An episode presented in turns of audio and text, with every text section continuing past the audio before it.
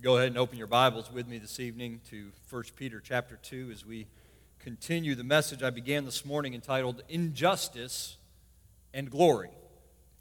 I want you to remember that Peter is writing to those Christians who were in the midst of experiencing great injustice. Now, the text that we're looking at in particular, verses 18 through 25 of chapter 2, deals first of all with masters and servants, yet the audience, the overall audience that Peter is writing to, involves much more than that because it wasn't just servants that were suffering at the hands of unjust masters, it was Christians of all manner suffering under the oppression and the persecution of the Roman government. And so Peter is writing to encourage these believers. He's writing to help them to remember Christ's faithfulness and to instruct them to live lives of holiness in accordance with God's word. We have been redeemed by Christ Jesus and given the assurances of future glory through Peter's writings. And he continues to instruct us to live out our life by pursuing obedience to his word, by pursuing obedience to the pattern which he has left for us so that our faith might be on display for others to see and so that Christ might be glorified through us. You know, God is supremely concerned about his own glory. And in that concern, he saves us in order that we might reflect that glory to a world in need. He works in us to strengthen us and to conform us into Christ likeness so that the light of the gospel might shine through us. Now, that is kind of a summary of the whole letter of 1 Peter. This is what Peter does throughout the letter. He reminds us who we are, he reminds us of the promises we have in Christ, and he reminds us, he reminds us to pursue holiness.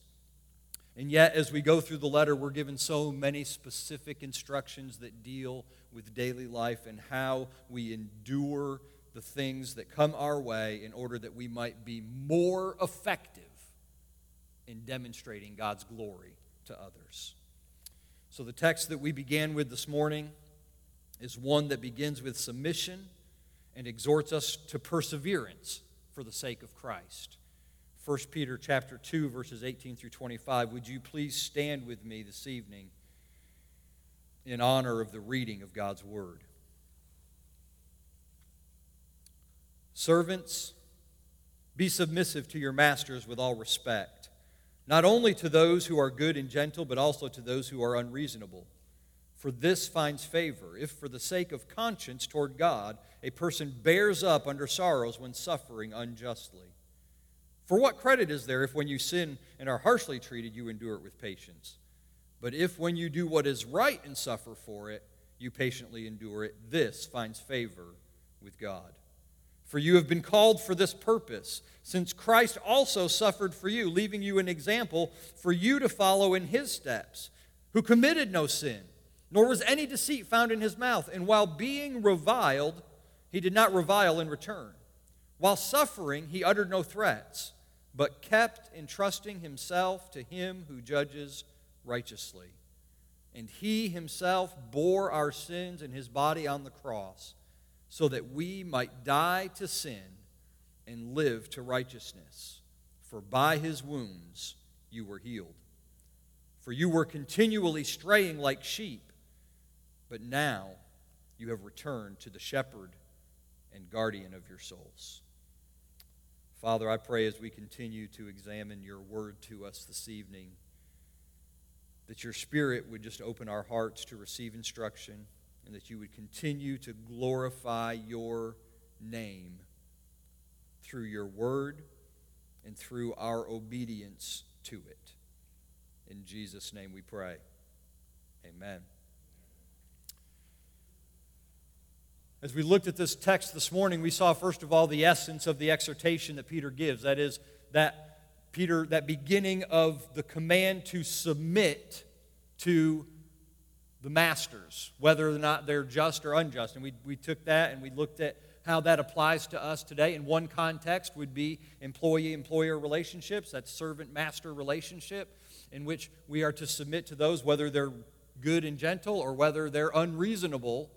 It doesn't really matter. But really, all immediate authority that God places in our life, we're meant to submit to.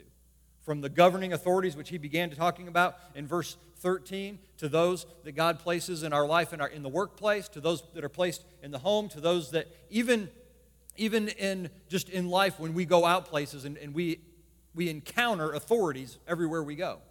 Right? I mean, you go into a store, there are authorities there that, that we have to respect their authority. Right? You ever go somewhere go into a store or to a restaurant and been treated unfairly? Or, you know, treated un- unjustly? Right. Well, you know, we have to respond to those situations just like we would to an employer, just like we would to the governing authorities. That is, we submit to their authority and we do what's right in order that God might be glorified through us. We don't respond in accordance with our wounded pride. We don't respond in anger. We don't respond by emotion, but we respond in a way that pleases Christ. That is the essence of what Peter was talking about as he begins this text. But he, he wasn't only talking about submission to authority, he's talking about perseverance in suffering, perseverance in injustice. Because through our perseverance, God is glorified. Because when we persevere through difficulty and when we do what's right despite the things that are happening to us, it demonstrates our faith. It shows people that we trust God that we trust Him in our circumstances, that we trust Him to deal with those who oppress and oppose us, that we trust Him with our life. And we're going to obey Him regardless of our circumstances because we trust Him to do what's right. So Peter expands the expectation of this exhortation in that. As he seeks to point us to the ultimate example, who is Christ Himself.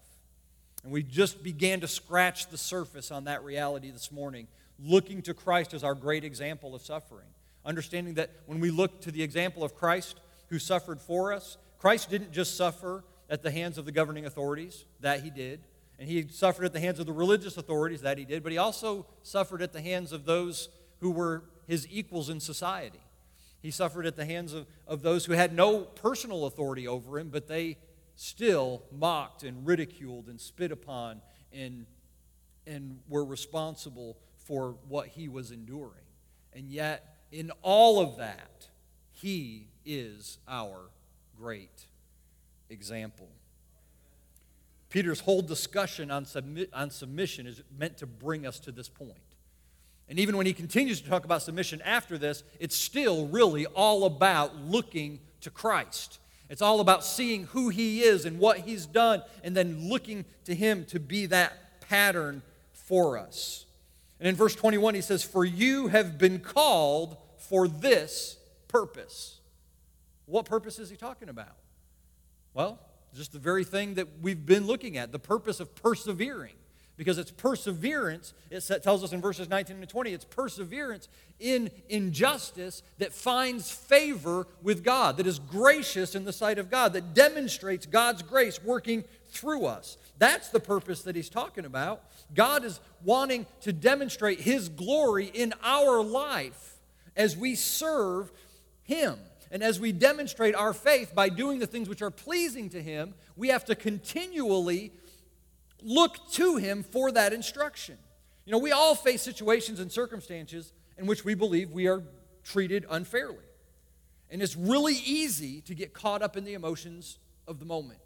Because, you know, a lot of times we're not, we're not necessarily a thinking people, we're an emotional people. And something happens and we react.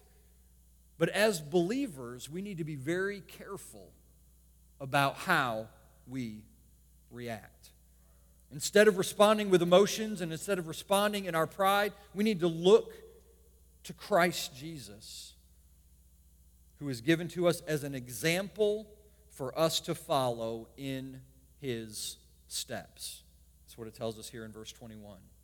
Now, that word example, it's, it's, this is an interesting word in the Greek. It's actually a word that, that literally means an underwriting.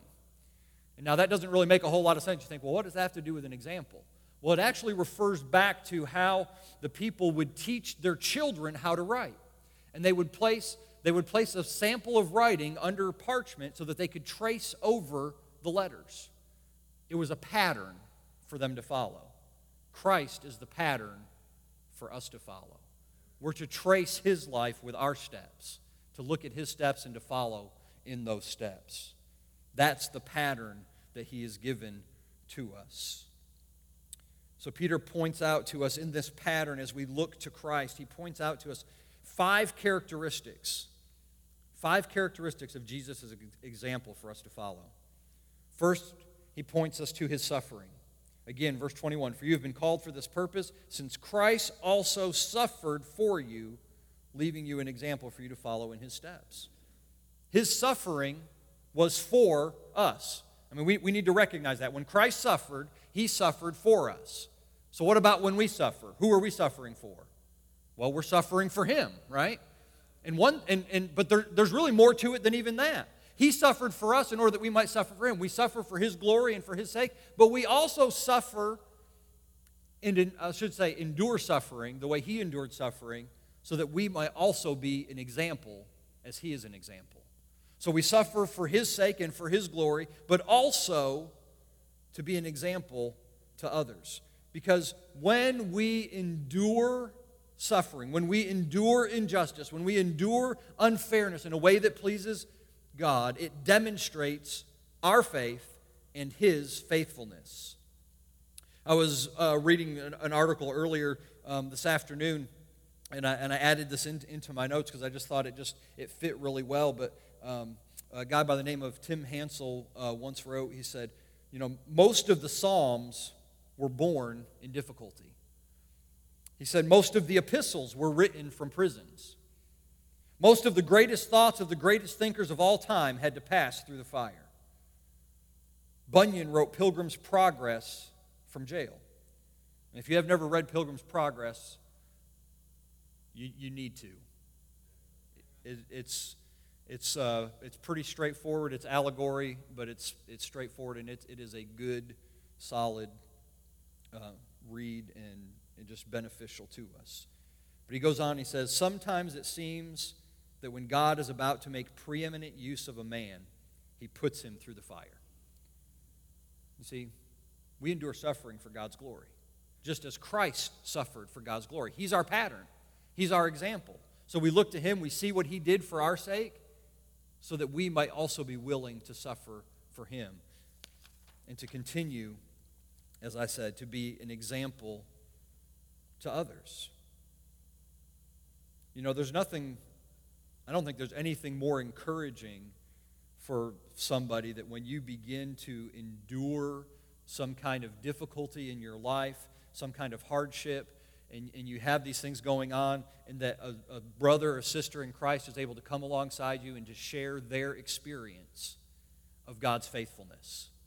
Because as they share what God's done in their life, it gives you courage to endure what you're dealing with. And then as we go through those experiences, then we're called to share our experiences with others, to also to be an example, but also to be an encouragement. Romans 5, 3 and and 5 reminds us it says, exalt, We exalt in our tribulations, knowing that tribulation brings about perseverance, and perseverance, proven character, and proven character, hope. And hope does not disappoint because the love of God has been poured out within our hearts through the Holy Spirit who was given to us. God works through our difficulty to produce character and hope in us so not only so that we can glorify Christ, but so that we can also be an example to others. So we are asked to recognize the suffering of Christ, but also to, to recognize his sinlessness. Look at verse 22. He says, it says, Who committed no sin, nor was any deceit found in his mouth. And while being reviled, he did not revile in return. Christ's suffering. This is, this is unmistakable. You know, sometimes when we suffer, sometimes it's just because of our own sin, it's because we've done something wrong. We, we have tendencies to do things that uh, we, we speak sometimes when we ought not to speak. Uh, we respond in, in anger. We respond in, in ways to situations sometimes that as soon as we've reacted, we thought, oh man, I shouldn't have done that. And there are consequences for us when we do dumb things. But that wasn't the case with Christ. Christ never did anything wrong. Now, I'm sure there were some people that were, that were persecuting him that thought he had this coming. But he never did anything wrong. He was perfectly sinless. Whatever he endured, he endured because of the sin of other people, not because of anything he'd done wrong. Sometimes it's hard for us, I think when difficulty comes our way, it's hard for us to know did I do something? And I think, I think it's good and it's right when difficulty comes our way for us to stop for a second and say, All right, God, what, are you, what are you trying to show me? Have, I, have I stepped out of line? Have I done something that's offended you? If I have, show me that I might repent and seek your forgiveness. And whether I have and whether I haven't, give me grace to endure, to persevere, and to overcome. We need that mindset. We need to understand that while, while our suffering sometimes is the result of our sin, it's not always, but sometimes it is. But with Christ, it never was about his sin, it was always about ours. It was always about our sin. He was providing, God was providing through Jesus a substitutionary sacrifice for the sins of all who would come to him in faith. And Peter expounds on that here in just a minute, and, and I don't want to get too far into this, but it's, it's really all tied together. And sometimes when you're, when you're going through a passage of Scripture and you're trying to, to highlight certain um, emphasis and different things, that you, you can end up jumping over into other areas because it all just it all just goes together and we try to separate it, but it really can't be separated. Because what, what Jesus has done, his, his sinlessness, his suffering, his substitution, it's all tied together. And, and what Peter, the imagery that Peter is giving us here as he speaks of the sinlessness of Christ and he begins to talk about what Christ accomplished on the cross and, and, and, and then on in through verse 24 where he says, For by your wounds you were healed, he's actually drawing imagery from Isaiah 53. Because what Christ accomplished in reality was the fulfillment of God's promises given through the prophets. Not just in Isaiah, but I think in Isaiah more clearly than almost anywhere in the Old Testament. We see it so clearly. In particular, Isaiah 53, verses 5 and 6, it says, He was pierced through for our transgressions, He was crushed for our iniquities. The, the chastening for our well being fell upon Him, and by His scourging we are healed. All of us, like sheep, have gone astray. Each of us has turned to his own way. But the Lord has caused the iniquity of us all to fall on Him. So that's what we see in Isaiah 53. And then you hear Peter talking about he's, he's committed no sin, nor any deceit was found in his mouth. And while being reviled, did not revile in return. While suffering, he uttered no threats. He kept entrusting himself to the one who judges righteously. He bore our sins. And here it is in verses 24 and 20, or verse 24 in particular. He himself bore our sins in his body on the cross so that we might die to sin and live to righteousness, for by his wounds you were healed. Just as Isaiah emphasizes the sinlessness of Christ and the, and the, the sacrifice of Christ for our sake, Peter's saying, Listen, this Christ who came, who's been given an example to you, he is the fulfillment of the promises of God. He is the one that we need to base our life on. He is the one that we look to. You see, the sinlessness of Jesus is imperative to understanding what God accomplished through him.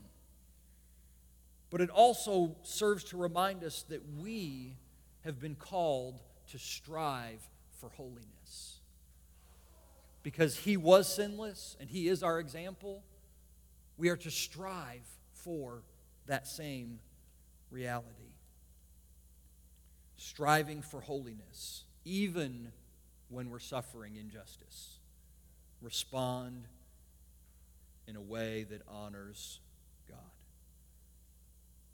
Next, we see the example of his steadfastness. Still here in verse 23, but there at the end it says, well, let's just look at the whole thing. It says, While being reviled, he did not revile in return. While suffering, he uttered no threats, but kept entrusting himself to him who judges righteously.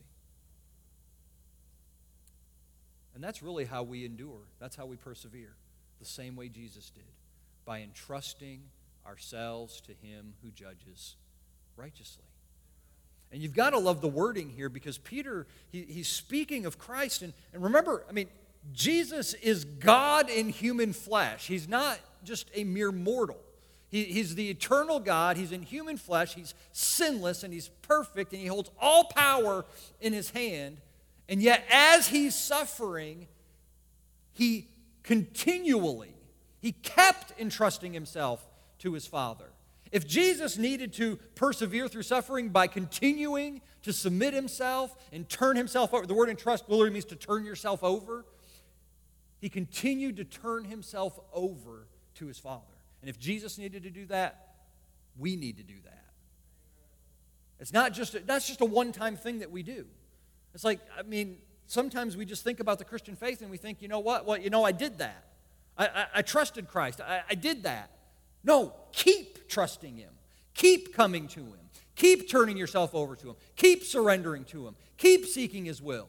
Keep obeying Him. You can't just, it's just not one and done, folks. You got to keep going to Him. Christ was steadfast in turning himself over to the will of the Father because he knew that the Father was doing what was right. I can't even begin to wrap my mind around that. Jesus was on his way to, to a cross. He's been beaten, he's bloody, he can barely walk. And, and yet, he knew that his Father was doing what was right. Sometimes I know, I know when suffering comes my way, that's not where my, my thought process is. I'm not thinking, God knows what he's doing. So, at least not initially. It takes discipline. It takes, it takes time to stop, to stop reacting and to think about the promises and the truths that God's given us in His Word so that we can respond in a way that, that reflects our trust in what God is doing in that moment and in that difficult time.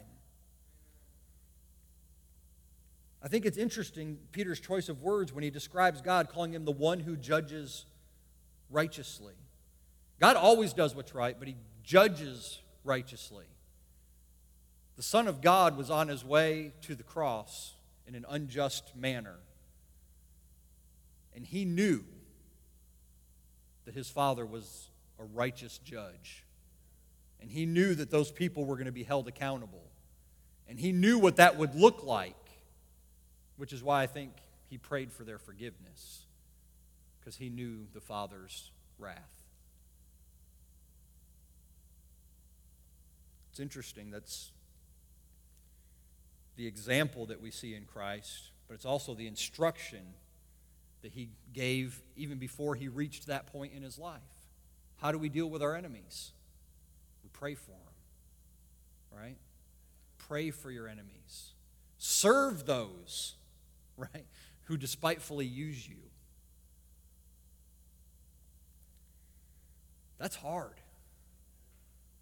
That's hard, but that but when we really trust God's plan God's purpose and God's will, then we are able to follow through in obedience. You know, we, we get going through life so fast that everything's just a reaction. We just we have so many things coming at us. We're so busy that we don't have time to think about things. We just we just we just go and we do and we, we react and we respond and, and we just you know just looking for the you know just trying to get through the end of the day. We need to slow down. And we need to focus on Christ and what he's done and what his will is for us. We're given another great example of this in scripture. The apostle Paul speaks to us in 2 Corinthians chapter 12, and he talks about a thorn in the flesh that he received. And, and this, this thorn was given to This was a struggle that Paul had.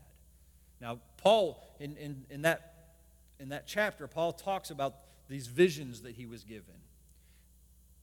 But so that he wouldn't exalt himself, God gave him a thorn in the flesh. This is what he says in verses 7 through 9. He says, There was given me a thorn in the flesh, a messenger of Satan to torment me to keep me from exalting myself. Concerning this, I implored the Lord three times that it might leave me. And he said to me, My grace is sufficient for you, for power is perfected in weakness. And Paul goes on, he says, Most gladly, therefore, I will rather boast about my weakness, so that the power of Christ may dwell in me. That's the attitude we're called to have in the midst of difficulty, in the midst of suffering, in the midst of injustice. To understand that when we're weak, God's strength is manifested. When, when, when, we're, when we're failing, it shows how good and strong and faithful God is. So we, we look at these examples and, and we look at Paul and we look at Christ and we see this thing that God's given us, this, this instruction that He's given us, this, this really works. This isn't just a story in a, in a book. This is, this is life. This is reality. And if you've, and, and I know a lot of you have experienced this in your own life, that when you've gone through difficulty and you've gone through hardship, that the Lord has walked with you through those difficult times, even, even as you failed to honor Him as you ought to. Because we all do. But the, the greater that we glorify Him in the midst of our suffering, the greater He manifests Himself through us in those difficult times. We have to continually turn ourselves over to His will and His purpose. And by doing that, we draw strength to endure through the grace that is promised to us. His grace is sufficient. So, Peter has shown us his suffering, his sinlessness, his steadfastness, and then he focuses on his substitution, or you could say his sacrifice, or you could even say the salvation that he provides for us. Here in verse 24, he says, And he himself bore our sins in his body on the cross. The tragedy of the cross accomplished the full satisfaction of God's wrath against sin.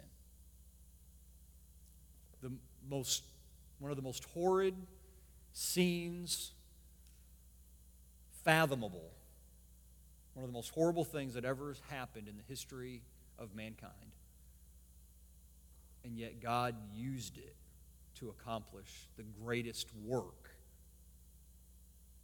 that's ever been done on our behalf the redemption of our souls. Jesus came as our substitute to pay the penalty that we were unable to pay for ourselves. Do you know what that means? Anybody ever experienced debt? Anybody ever have any debt? Anybody ever have any debt you think you're never going to get out of? I mean, if you haven't experienced that, let me, let me, just, let me just paint a scenario for you, okay? Let's just say you're late for an appointment. You've got to get up to Spring Hill, which you know is impossible. You're never going to make it. But you're heading north on Nashville Highway, and and you're cruising along, and, you know, the best you can. You know, you're trying to pick your way through traffic. You're going along. All of a sudden, a deer runs out in front of you. You slam on your brakes. You go sideways. You run into the car behind you, or beside you, rather. Run into the car beside you. It forces somebody else across the median. They hit somebody else. Before you know it, you've got 12, 13, 14 cars all wrecked. People, eh, there's ambulances and life flight, and everybody comes up, and guess what? It's your fault. Well, how far do you think your insurance is going to pay for any of that? It's not going to go very far. But how many people do you think are going to bring lawsuits against you for medical bills and, and property damage and all that? Guess what? You owe a debt you can never repay.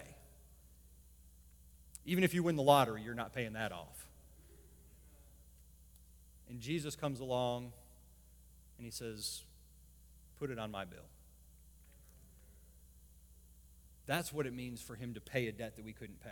When it comes to our sin, we can't, we can't pay the full debt of our sin. We can't. Because every time we sin against God, it's a death sentence. The wages of sin is death. So every time you sin against God, it's a death sentence. Well, how many times do you think you can die? You can only pay for your sin in part. You could never pay for it in full. But Christ, the eternal Son of God, came to do that very thing. He came to be a substitute for us. He came to pay the penalty for our sin and not just to forgive us, Not, I mean, that as glorious as that is, God did so much more in sending Jesus Christ to the cross for our sins than just providing forgiveness. I mean, he just he didn't just wipe our clay, our excuse me, our slate clean. He did that. He, he wiped the slate clean. But he brought us back into a relationship with our Heavenly Father, a relationship that was destroyed by sin. I want to share just an illustration with you that, that um, uh, Jim Cordis, while we were in Vietnam a couple weeks ago, um, he used this in, in, in, one of the classes. And, and he, just, he just drew this picture. And if you can't tell what this is, I mean, it's just stick figures, right? But uh, this, is, this is God, okay, or Jesus here. And then this is Adam and Eve, right? And we know that when, when Adam and Eve sinned, right, the relationship was broken, right? Andrew, come here.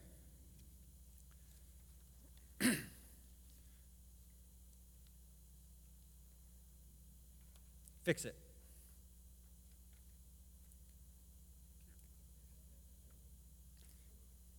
Okay. Can't fix it, can you?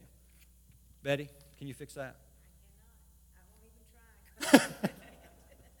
so, even if we had some tape available, can we put it back together the way that it was? We, we can't fix what sin has broken, but Christ can. And He did. And when He restores that relationship, it's just as perfect as it was meant to be. That's what it means for Christ to be our substitution. That's what it means for Him to do for us what we can't do for ourselves. I think Peter puts this here to remind us that Christ endured suffering for our benefit in order that we might be encouraged to endure for His name's sake for His gospel, for His church. If Jesus suffered and gave so much for us, what is it for us to endure for Him? So we see His suffering, and then the final aspect of Jesus' example we see in the last part of verse 24 is His sanctifying work. He says there, He Himself bore our sins in His body on the cross so that we might die to sin and live to righteousness, for by his wounds you were healed. He isn't just our substitute, he isn't just our Savior. He has a plan and a purpose for us. He, he works continuously to sanctify us. That is, to conform us into His likeness, to, to work in us holiness, and to work in us Christ likeness. He didn't go to the cross, He didn't endure all of those things that we've just talked about so that we could just have the assurance of heaven and then just go about doing whatever we want to do whenever. He did it to change us from the inside out. He did it to produce in us a life of faith so that our lives might demonstrate the healing that has taken place. Peter says, By his wounds we are healed. I think I think healing doesn't even go far enough to describe what Christ did for us. We weren't, we weren't just healed in the sense of we were sick and he made us better. We were dead and he made us alive. In Ephesians 2, it says, You were dead in your trespasses and sins. And, and, and then in verse 4, it says, But God, being rich in mercy because of his great love with which he loved us, even when we were dead in our transgression, made us alive together with Christ. He didn't just heal us from illness, He brought us from death to life. And He continues to work in us on a daily basis to produce life in us so that we might produce life in others. And one of the primary ways that, that God works in us to sanctify us is through our suffering. It's through suffering. Just as the examples we looked at earlier, it's through suffering. Christ heals us, He brings us to life, He declares us righteous before God. He is our example. We see in Him suffering, sinlessness, steadfastness, substitution, sanctification. All of these things given to us as a pattern so that we might persevere through injustice and so that we might submit to the authorities that God has placed over us in order that He might be glorified in us and that we might enjoy the experience of grace. And we move from the example of Christ to the experience of grace. Verse 25 For you were continually straying like sheep, but now you have returned to the shepherd and guardian of your souls. Now, I've never owned sheep, but from what I understand, they are very dumb animals. It is not a flattering thing to be called sheep. But yet, the Bible repeatedly refers to us in this manner. We need a shepherd. We need to be led. We need that direction. We think we've got it all together, but we, we don't. And so Peter returns to this imagery from Isaiah 53 and it reminds us that we have, and, and he says, listen, he says, you have you were continually straying like sheep. Because that's what sheep do. I mean, you put them here and you say, look, here's good grass, stay here and eat, and then you walk away and then they, they wander off. And we do the same thing. We, the, the, the, the Lord has given us His word. He says, This is good for you. All right? Take it, digest it, eat of it, nurture, you know, feed on it, strengthen yourself in it. And we say, Okay, God. And we do that for a little while, and then we kind of go over here, and then we go over here, and then we go over here. And before you know it, we've gotten so far away from God's word, we don't even recognize it anymore continually straying. Continually straying. He says, But now you have returned to the shepherd and guardian of your souls. Because through Christ, through the example of what he's done, through his suffering, we have been brought back into that relationship to the shepherd.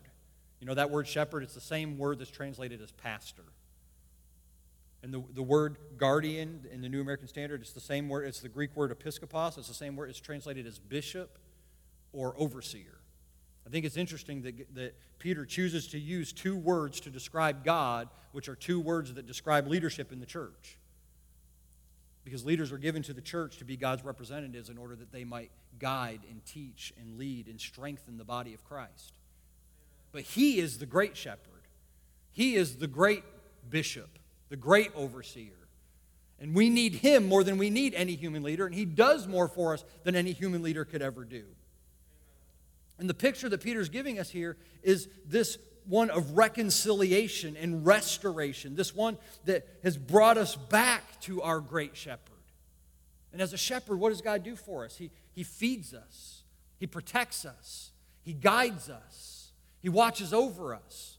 Of course, overseer, that's overseeing too, right? I mean, it's protection, it's oversight. He's guarding us. And, and I love what he says. It's not, he's not just watching over and, and guarding in our lives, but our very souls. It, it never ceases to amaze me the number of people that, that deny the security of our salvation when God's watching over our souls. I mean, we're, we're, not, we're not watching over it ourselves, He's watching over it. Amen. He's not, we're not holding Him, He's holding us. You know, Jesus said in John 10 29, He says, My Father who has given them to me is greater than all, and no one is able to snatch them out of the Father's hand. We are secure in Him. You know what we call that? Grace. Grace. God's undeserved favor, His salvation, His sanctification, His security. All grace. And all given to everyone who comes to Him with a repentant heart and a willingness to trust in Him alone for forgiveness and eternity. We're going to continue to experience injustice in this world. There, there are things that we can do to, to, to help offset it and to, and to go against it and, and honor God at the same way, but it's, it's still going to be here because the world's full of sinful people. So we're still going to suffer injustice. But that doesn't have to be a discouraging thing for us. That doesn't have to depress us. That doesn't have to get us down because our God is in control. Because He is sovereign over everything that happens in our life. And we can trust in His promises, we can trust in His purposes. Our only responsibility in all that is just simply obedience. Follow Christ. Follow his example. Do what he says to do. Consider what he said, consider what he's done, consider the endurance he went through, and then follow in his footsteps. That's how we persevere through injustice. That's how the name of Christ is glorified in us. So I just want to close tonight with the same question we closed with this morning. And it's actually the same question we should close with anytime we walk away from Scripture after, after reading it and studying it is Will you believe what it says? Understanding that believing means obeying. Let's pray together. Father, we come before you tonight and we just we thank you for the example that Christ has given us and we thank you most of all for the grace which is extended to us when we believe. Father, I know so often in our lives we say we believe, and yet we struggle with belief. We feel like the, the father who came to Jesus and asked for healing for his son, who said, Lord, I believe, help my unbelief. Father, I know that's where a lot of us are this evening. So let that be our prayer. Lord, we believe. Help our unbelief. Lead us to obey you in all things, to trust your word. Despite circumstances, despite what we think will be the outcomes, Lord, but lead us to submit to the authorities that you've given us. Lead us to honor you in every difficulty that we go through, and let us walk in accordance with your truth for the glory of your great and holy name. And we ask this in the precious name of Christ Jesus our Lord. Amen. I think we're going to close with a hymn this evening. Yes, we have a new one that